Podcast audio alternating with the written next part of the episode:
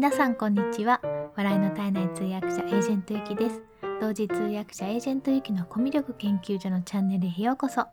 このチャンネルでは通訳やナレーター、プレゼンターなど言葉で伝える仕事をしているエージェントゆきがどうやったらもっと心に届く伝え方ができるのかを様々な側面からお話しするのが半分。そして残りの半分は好きなもののことや気づいたことを楽しく皆さんにシェアするチャンネルです。ということで今日も聞いていただいてありがとうございます。12月21日月曜日になりましたということで今週でお仕事が終わりっていう方も結構いらっしゃるんじゃないでしょうか。なんかあの私もですねヨーロッパの方たちとの仕事の中ではもう今週から何もないんですね。今週から皆さん2週間だいたいお休み取るっていう方が海外の方ヨーロッパの方ほとんどだったんですよ私があのお仕事させていただいてる方たちは。で、えー、ただまあ日本はちょっとずれてるじゃないですか時期が。あのクリスマス休暇ではなくて年末年始休暇なので。なのでね、なんかすごく不思議がられますね。日本の会社さんとたくさん仕事してる人たちは知ってるんですけれども、そうじゃない人たちはみんなあの、クリスマス休暇はいつからなんだって聞いてくるんですよ。で、や別にクリスマス休暇というかクリスマスは祝うけど、まあ夜だけかなっていう感じですよね、日本の場合だと。で、だから20大体皆さん26ぐらいからですよみたいに言うとえ？っていう感じでクリスマスに働いてその後休みみたいな感じになってであの年明けも海外の方はもう2日から仕事してる方がほとんどなので日本だとまあ今年は4日からのところもあるんですかね4日からとかあの、まあ、4日の週は意外と休みを取ってる人が半分ぐらいで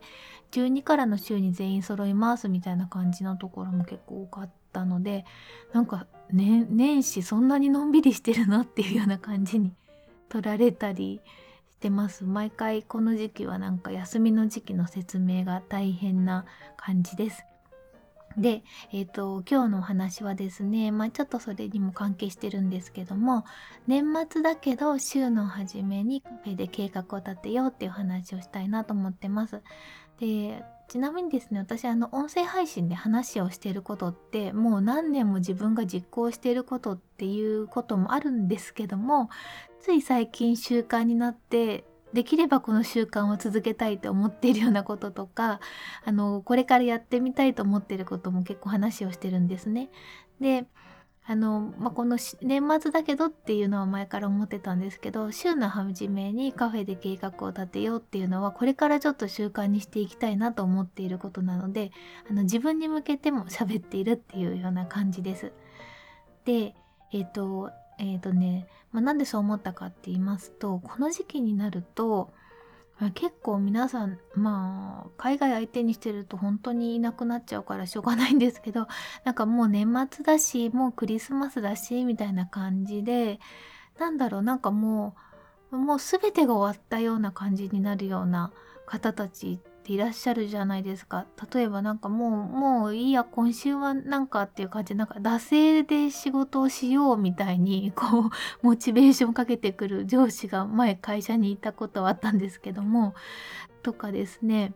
まあ、私はちょっとえ普通に最終日まで普通にやればいいんじゃないとか思うんですけどなんでそのなんかもうちゃぶ台をひっくり返すような感じで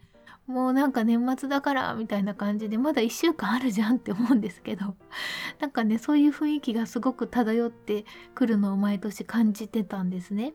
でまあワクワクするのは分かりますよ。確かに。クリスマスだし年末だしなんか楽しいし、まあ、休みが長いしっていうのでワクワクするのは分かるんですけど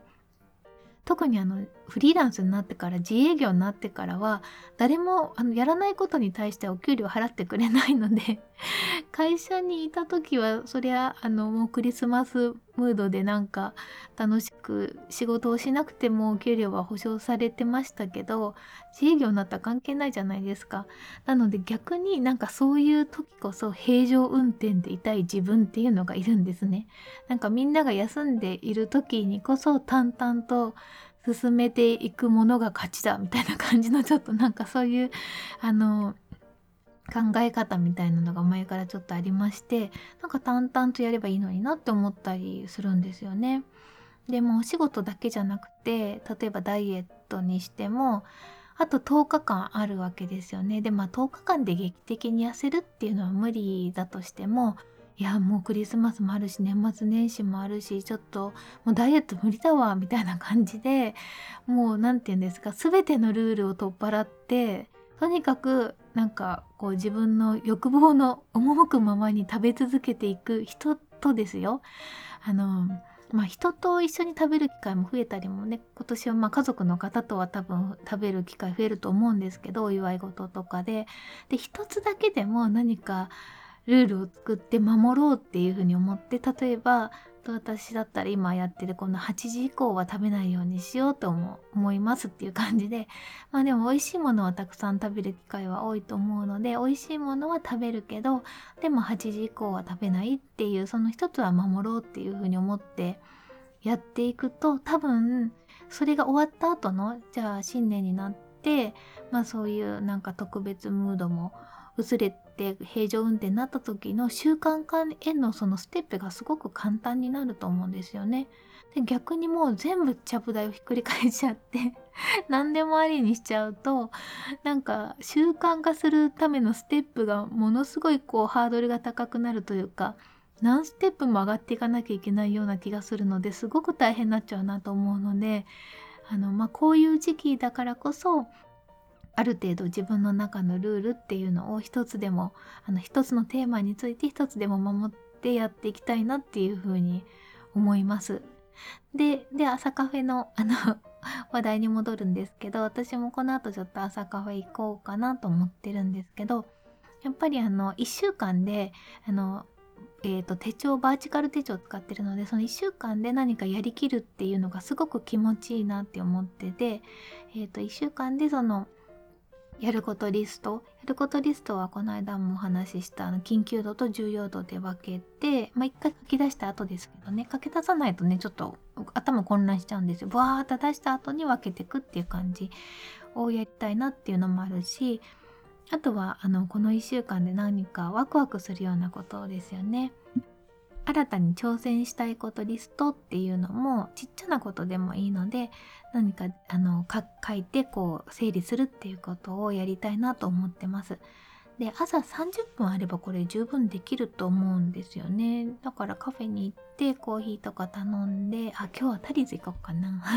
タリーズのあのチャイティーラテが私結構好きなので今日はタリーズ行こうかなと思ってるんですけどえっ、ー、となんだっけ？あそうそうそうそう。30分あればコーヒー飲みながらできるしでその先週の分もちゃんと振り返ってっていう感じでなんかそのきちんとそういうことを積み重ねてる自分っていうのが私は好きなんですよ。あの積み重ねることができている状態の自分が好きでそれができてなくてなんかこうあのとにかくやっつけ仕事になってるっていう時の自分は嫌いなんですね。だからなるべく好きな自分の状態に置いたままで年末年始も過ごしたいなっていうふうに思ってます。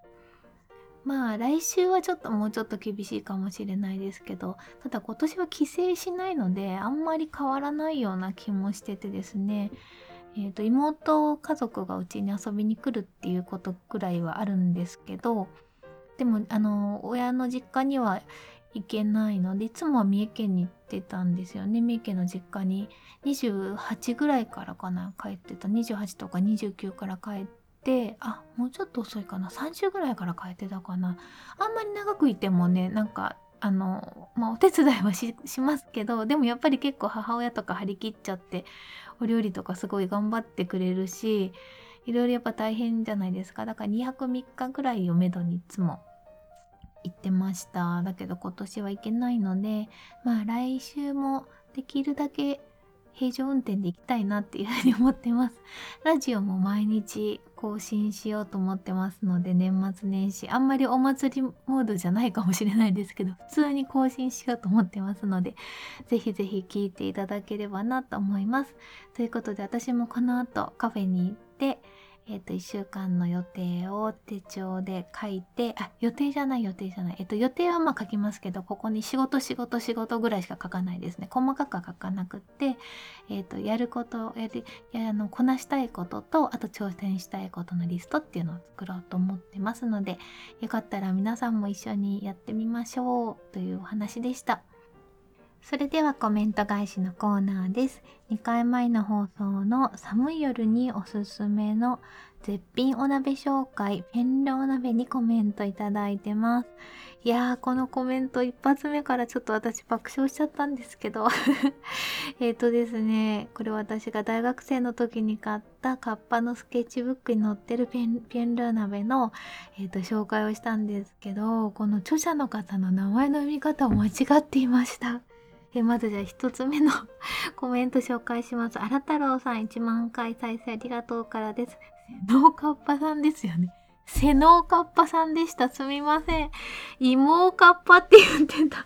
あのね、妹の妹、妹って字書いて、えっ、ー、と、大ひれのって書くので、私はずっといや、一回瀬能ってどっかで、あの、修正した記憶があるんですよ。私の人生の中で。でもちょっと見ないうちにまた、妹さんになってて。いや、ほんと、ああ、もう知ってる人はなんか何、何回私が芋芋って言ってるんだと思ってるかなと思ったんですけど、瀬能かっぱさんでした。荒太郎さんありがとうございます。ここでもう一回ちょっと修正できたのでよかったです。ありがとうございます。えー、それからしずちゃんさんからです。ありがとうございます。はじめまして。リモート通訳すごいですね。タコさんみたいなんですね。想像してクスッとしま、してしまいましたってことで、えっ、ー、と、これはですね、このお鍋の話する前に、その前の日の通訳の話をしてたんですよ。で、デバイスを4つ使って、まあ、今日もなんですけどね、月火水もあるんですけど、デバイス、パソコン、Windows と Mac と、えー、えっと、iPad も使いながら iPhone もやって iPhone でも連絡を取りつつパソコンでは1台と1台ごとにずあの Teams で違うアカウントでやってってもなんか本当にタコみたいな感じであの手足が8本ぐらいあるような感じで アシュラですね。アシュラ。みたいな感じでやってました。しずちゃんありがとうございます。えそれから、しょうかさんからです。いきさん、美味しそうなサムネに誘われて訪れました。ってことでありがとうございます。これ自分で作った鍋だったので、いまいち白菜と春雨しか映ってなくて、あの、レシピ通りに作るとね、肉が中に埋まるんですよ。だから表面は白菜しか映ってないから ちょっと微妙かなと思ったんですけど、あよかったです。えー、それで、えっ、ー、と、しょうかさんのメッセージの続きですけど、私も昨日、ズームでの仕事をしていました。こちらも大変で終わった後、声がガラガラ。ゆきさんの声がいつも爽やかで本当にすごいと思ってます。ごま油と塩とネギ、これもやばいです。ってことでありがとうございます。いやー、そうですね。喉、喉もね、あの、でもなんか、 Zoom の仕事、そうですね。 Zoom やり始めた時は結構喉壊してたような気がします。なんでかな？なんか大きな声で喋らなきゃって思っちゃう時期とかが結構あってその時期を出して今あの普通にあの喉を休めながらというかあんまり無理をかけないで喋るような方法ができるようになったんですよね。その前は現場で仕事をしてる時は逆に通訳の声が邪魔になると思って、まあ、もそもそ声というかマイクに手元のピンマイクにの音が届けばいいっていうような感じでやってたんですよ。でも、うん、喉気をつけてくださいね。今、あの、乾燥は本当にしてるので、結構あのね、同僚の方で持ち歩いてる方がいたのが、あの、乾燥の、なんだろう、携帯加湿器みたいなやつピュッピュってやって、な蒸気みたいなのがなんか出てくるんですよね。あの携帯で。でそれでこう喉を潤してるっていう人も結構いました。何人か見ましたね。教えてもらったんですけど今あんまり必要ないから 買ってないです。それから魔女セラピストけいこさんからもです。ペンロー鍋。最近は自分のお皿で味をつけるのが面倒になり 鍋で味付けするようになってしまいしかしかも締めに麺を入れたいので中華スープの素なども入れるようになりもはやペンローじゃなくなったものをよく作ります。ことで そうなんですねいやいいと思いますよ。なんか、あの、アレンジっていうことでね。確かにそのね、あの、お皿で味をつけるっていうのって、私はやるんですけど、これは多分ね、その1年間に2回か3回しか作らないので、まあ特別っていうこともあってやってる感じなんですよね。あと、中華スープ、麺が、麺じゃなくてご飯を入れるのも、あの、身近にあるのがご飯であって、麺はいつも常備してないので、ご飯を入れるからってことで一応レシピに忠実なんですけれども、いや、けいこさんのあのお鍋も美味しければいいと思います。ありがとうございます。それからヒラッピーさんからです。読書は大切ですね。ただ僕は読むだけしかやっていないですね。今まで読んだ本の中でおすすめは2冊あります。鴨頭義人さんの夢を叶える5つの力と東野圭吾さんのラプラスの魔女です。もしすでに読まれた本がありましたらごめんなさいってことで、あの、どちらも読んでないです。ご紹介ありがとうございます。えそれからガジェットイのちゃちゃまるさんからです。ゆきさんも Mac と Windows 両方持ってるんですね。仲間。僕も Windows は Surface ですってことです。そうなんですよ。あの、Windows の Surface の方がちっちゃいんですよね。だからね海外出張行く時はこれがいいなと思って買ったんですけどいやなんかパコパコするんですよねキーボードが。だからほとんど使わなくなっちゃってあの本当に荷物が多い時に持ってくっていう感じでもほとんど今は Mac とえっ、ー、と Mac のブック MacBook Air の13インチのやつですね。あれと iPad のプロの12.9インチでほとんど仕事してます。あの iPad Pro の12.9インチを書味台っていうかあの台があるんですけどそこにもずっと置いてあってでなるべくここで資料を見たりするんですよねこちらの方が資料が見やすかったりあと書き込みができるようになるので PDF にして GoodNote っていうアプリで開くと書き込みができるのでそこに書き込みをしてみながら一応メイン PC はえっ、ー、と MacBook Air でやったりしてますね。あなんか iPad だけで仕事してる人も結構いらっしゃるんですけど、なんか怖いんですよね。あの、指で、指で動かしたいっていうか、あの、何かあった時に、さささってこう、打ったりとか、こうできるのって指かなと思うんで、タッチパネルだと、なんか消えちゃったりしてあどこ行っちゃったみたいな感じになっちゃうのであの焦ったり緊急事態が起きた時になんかできないと思ってついついやっぱりあのパソコンはまだまだ私は手放せないなと思ってます。えそれからカクカクさんからです。え本当に美味しそうです。年末に作ってみたいなと思います。ってことでぜひぜひ作ってみてください。ということで今日も皆さんコメントありがとうございました。えー、と寒くなりましたけれども今日もあの風邪ひかないようにしてくださいね。ということで最後まで聞いていただいてありがとうございました。素敵な一日をお過ごしください。お相手はエージェントゆきでした。